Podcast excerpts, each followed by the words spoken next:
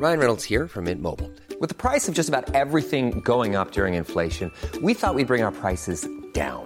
So to help us, we brought in a reverse auctioneer, which is apparently a thing.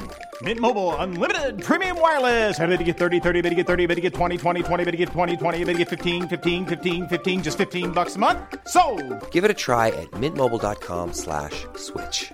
$45 upfront for three months plus taxes and fees. Promo for new customers for limited time. Unlimited more than 40 gigabytes per month. Slows. Full terms at mintmobile.com. I'm Sandra, and I'm just the professional your small business was looking for. But you didn't hire me because you didn't use LinkedIn jobs. LinkedIn has professionals you can't find anywhere else, including those who aren't actively looking for a new job but might be open to the perfect role, like me. In a given month, over 70% of LinkedIn users don't visit other leading job sites. So if you're not looking on LinkedIn, you'll miss out on great candidates like Sandra. Start hiring professionals like a professional. Post your free job on linkedin.com/people today. هذا بودكاست المستجد من الصين.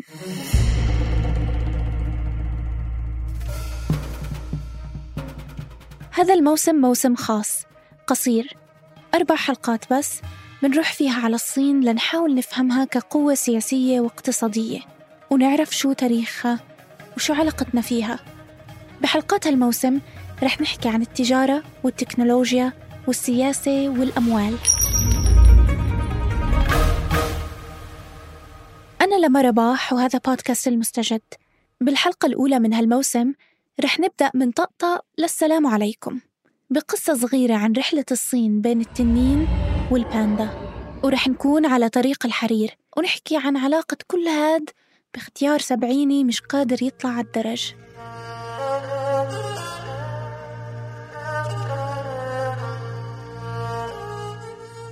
كانت الصين زمان يعني زمان زمان قبل الميلاد منقسمة لعدة ممالك. تحكمها سلالات عائلية تتوارث الحكم. ولكن هالممالك توحدت شي 200 سنة قبل الميلاد لتصير الصين اللي بنعرفها اليوم ثالث أكبر دولة في العالم من حيث المساحة وأكثر دولة فيها عدد سكان على الإطلاق. كلمة الصين نفسها معناها المملكة الوسطى أو المركزية وبيقولوا إنه الصينيين استخدموا هالتسمية لاعتقادهم إنه الإمبراطورية الصينية هي مركز الكون.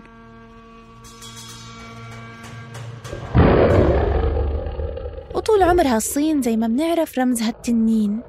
رمز قوي بدل على السلطة العظيمة والحكمة والثروة والفال الحسن. بنحكي عن أسطورة التنين اللي بيتحكم بالرياح والأمطار وبالأنهار والبحار. وبيحرس كنوز الأرض المدفونة. وطول عمرها الصين قوة عظيمة. تنين. بنحكي عن حضارة عريقة بمساحة شاسعة على طول وادي النهر الأصفر. ولكن رغم هالقوة هذا لا يمنع إنها مرت بلحظات ضعف.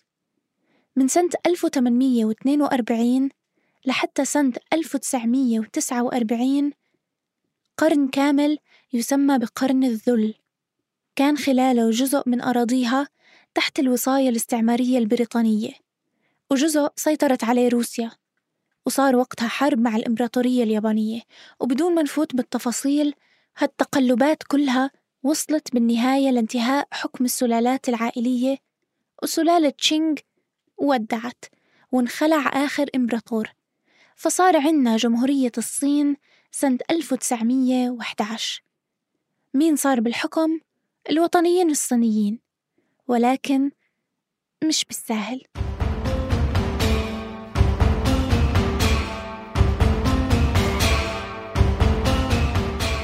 دخلت البلد وقتها في حالة من التفكك والحروب الأهلية لسنوات. صارت مقسومة نصين بين قوميين وشيوعيين.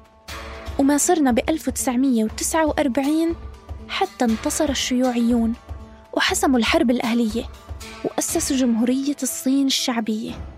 الصين الحمراء جمهورية العمال والفلاحين. بالثقافة الصينية لو أنت قوي معناتك تنين. وإذا كنت عديم الأهمية فأنت يا سيدي مجرد دودة. بس في كائن ثالث بين التنين والدودة حيوان الباندا. هاي الحيوانات كلها مهمة لنحكي القصة. وعد جيدكم بالحكي. لما انتصر الشيوعيين وقتها وقتها صار حيوان الباندا واحد من رموز الدولة. يعني بما أنه التنين الأسطوري بيمثل فترة حكم إمبريالية غابرة عفى عليها الزمان استخدم الحزب الشيوعي الصيني حيوان الباندا كوسيلة دبلوماسية لحتى تتقرب الصين من دول أخرى وتفتح المجال لمحادثات سياسية. عشان هيك بعالم السياسة صارت القوة الناعمة للصين تعرف باسم دبلوماسية الباندا. بس كيف يعني الصين بتقدم الباندا كوسيلة دبلوماسية؟ هو جد حرفيا بجيبوا باندا وبعطوه لدولة ثانية. أصلا كل الموضوع بدأ عشان في أميرة صينية بالزمانات أهدت اليابان جوز باندا. كل واحد فيهم أضخم من التاني كنوع من التودد. بس يعني خلينا ما ننجرف كتير. ونفكر إنه خلصت النزاعات بالصين وكانت الأمور رومانسية على الآخر حتى لو باندا في أبيض وفي أسود.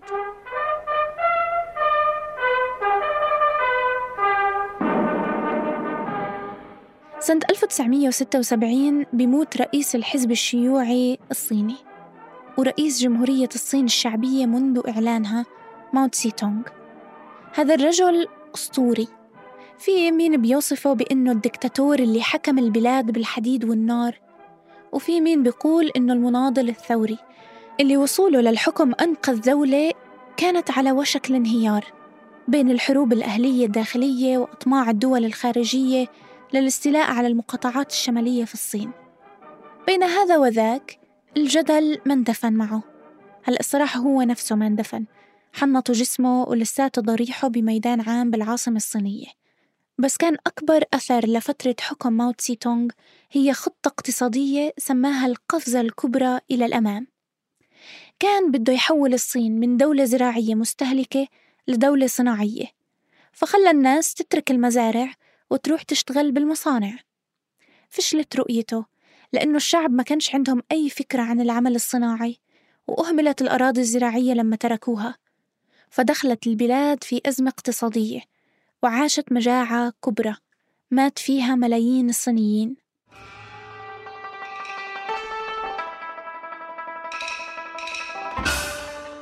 موت ماو تسي تونغ بنهاية السبعينات كان لحظة مهمة. مات ماو من هون وانفتح الباب من هون. تبنت الصين الانفتاح على الغرب. وصارت تفكر مرتين ثلاث قبل ما تتبنى أي خطاب ثوري أو تدعم حركات التحرر بالعالم. وصارت تدور على موقف معتدل أكثر دوليا. أما داخليا صاروا أتباع ماو تسي تونغ اللي كانت تماثيله معبي الصين ووجهه على العملات عم بيواجهوا نهايتهم.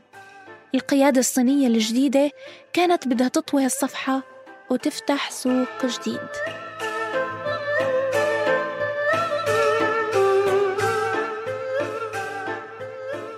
الأهم وقتها هو الإصلاحات الاقتصادية.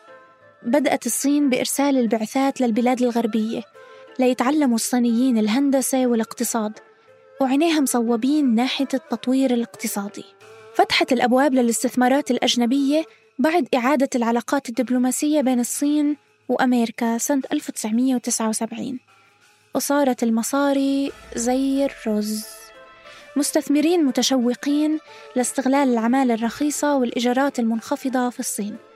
إذا بصير تحول اقتصادي ميال أكثر للرأسمالية بعد عقود قليلة من هالتحول بتصير الصين واحدة من أعظم القوى الاقتصادية في العالم. معجزة اقتصادية. بتحسن مستوى المعيشة وملايين الناس برموا الفقر ورا ظهورهم إلى الأبد. يقال إنه ما في ولا اقتصاد بتاريخ البشرية استطاع النمو لأربعين سنة متتاليات زي ما عملت الصين. حتى بفيروس كورونا اللي بدأ من الصين. فبنفترض إنه كان له أثر كبير على اقتصادها مش عن جد أعاق النمو الاقتصادي. من المتوقع مع نهاية 2020 توصل الصين لنفس النمو السنوي اللي كانت مخططة له مع كورونا أو بدون. تعالوا نشوف مثال كيف بتقدر الصين تحافظ على معدلات نموها حتى بعز الأزمات. عزيزي عزيزتي في حال مرور اقتصادك بانتكاسة أو ركود كن مثل الصين طبعا لو بتقدر. توجه لمشاريع البنى التحتية الضخمة بالمليارات. الطرق السريعة جسور شبكة قطارات. خلال أزمة انتشار فيروس كورونا مثلا في عمال كثير فقدوا فرصهم بالعمل توقفت عجلة الإنتاج والتصدير كمان. فشو بتعمل الصين؟ بتروح بتلجأ لمشروع ضخم. مشروع المصاعد.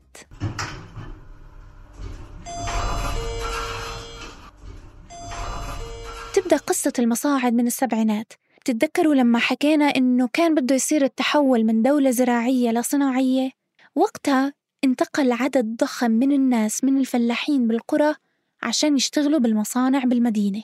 فكان لازم تنبنى عمارات سكنية بسرعة لتستوعب عدد السكان الجداد بالمدن. بتروح الحكومة وقتها بتبني 3 مليون مبنى سكني. آه معلش الأرقام خرافية. الصين هاي. المهم 3 ملايين مبنى. كل واحد من سبع لعشر طوابق. ولكن للأسف الشديد ومن الاستعجال ما في بالمباني مصاعد. ما كان في حاجة للمصاعد أصلا. ما هم السكان عمال شباب صغار جايين يشتغلوا. بعينهم الله على هالدرج.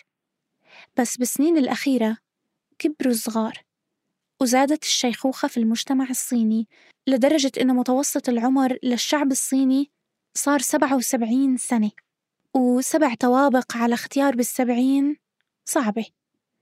فبعز أزمة الكورونا قررت الحكومة تبني مصاعد لكل المباني القديمة هاي الثلاث مليون مبنى مش بالضبط عشان سواد عيون الختايرة بس بناء كل هالمصاعد يعني توفير فرص عمل لعشرات الملايين من العمال واستثمارات إضافية مرتبطة بالمشروع يعني رح يشغلوا قطاعات ثانية زي التصميم المعماري البناء والترميم تقييم السلامة ويخلقوا طلب على مواد البناء. وهاي فرصة ذهبية لقطاع المصاعد الصيني بدل الاعتماد على استيراد المصاعد من شركات عالمية غربية.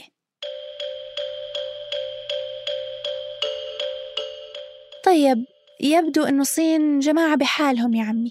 بدهم يطوروا اقتصادهم ويمشوا الحيط الحيط ويقولوا يا رب السترة. تتبع الصين سياسة خارجية معلنة. بتعتمد بالأساس على مبدأ عدم التدخل. بس يعني هلأ وفي عصرنا هذا ما عادش التدخل بس سياسي أو عسكري مباشر على الأرض. كيف تعمل أمريكا مثلا؟ ولكن التدخل ممكن يتم بالقوة الناعمة. مثلا التدخل الاقتصادي. المشاريع الاستثمارية بتعني كمان بسط نفوذ ولاءات سياسية ومكاسب استراتيجية. سنة 2013 أطلقت الصين مشروع طموح جدا اسمه طريق الحرير الجديد. هو طريق بري وطريق بحري هدفه يربط شرق آسيا بأوروبا مرورا بمنطقتنا. هذا المشروع على الأرض هو مشاريع اقتصادية ضخمة تركزت معظمها لحد الآن في دول مثل سريلانكا وباكستان وأفغانستان. بس هالمشاريع بنقدر نقول إنها مصيدة للديون. شو بصير بالعادة؟ الصين بتروح بتداين هالدول الفقيرة مليارات. ووقت السداد ما فيش. فبتضطر الصين آسفة للسيطرة على موانئ هاي الدول على خط المشروع. وبتاكل معها أراضي حدودية استراتيجية. وهذا طبعا اللي عم بيصير. طب لحظة. هل تفكرون فيما أفكر فيه؟ يجب أن نخطط لليلة الغد لماذا؟ ماذا سنفعل في الغد يا برين؟ ما نفعله كل ليلة يا بنكي سنحاول السيطرة على العالم الصين يعني بدها تسيطر على العالم؟ بالعادة في رأيين ناس بتقول إنه آه الصين بدها تسيطر على العالم طبعا وتاخد محل الولايات المتحدة كقوة عالمية أولى والرأي الثاني بحكي لا ما هم مش بحاجة. يعني هي الصين قوة عظمى صحيح ولكن دورها إيجابي تجاه العالم وصعودها عامل استقرار وليس استنفار. هو فعلا من نهاية السبعينات لليوم ما تدخلت الصين بأي نزاع عسكري دولي وحاولت تكون محضر خير وتدعو لحلول سلمية. بس بغض النظر برات البيت عمل لي باندا وعندي تنين. هالسلمية مش كتير واضحة لما يتعلق الموضوع بالشؤون الداخلية والحدودية زي قمع المظاهرات في هونغ كونغ واضطهاد الإيغور المسلمين أو نزاع الصين الحدودي مع الهند عن جبال الهيمالايا. الحكومة الصينية عادة ما توصف بأنها بتعتمد على القمع للبقاء في السلطة. رح نحكي أكثر عنها كدولة بوليسية بوحدة من حلقات هالموسم.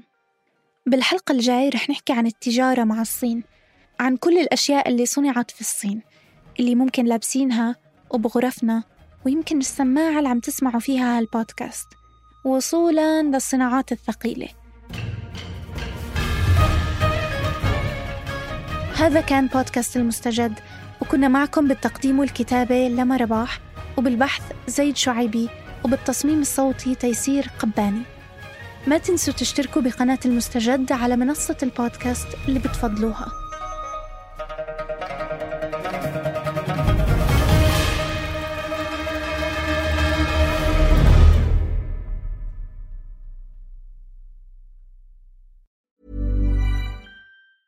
Planning for your next trip? Elevate your travel style with Quince. Quince has all the jet setting essentials you'll want for your next getaway, like European linen, premium luggage options, buttery soft Italian leather bags, and so much more. And is all priced at 50 to 80% less than similar brands. Plus, Quince only works with factories that use safe and ethical manufacturing practices. Pack your bags with high-quality essentials you'll be wearing for vacations to come with Quince. Go to quince.com/pack for free shipping and 365-day returns.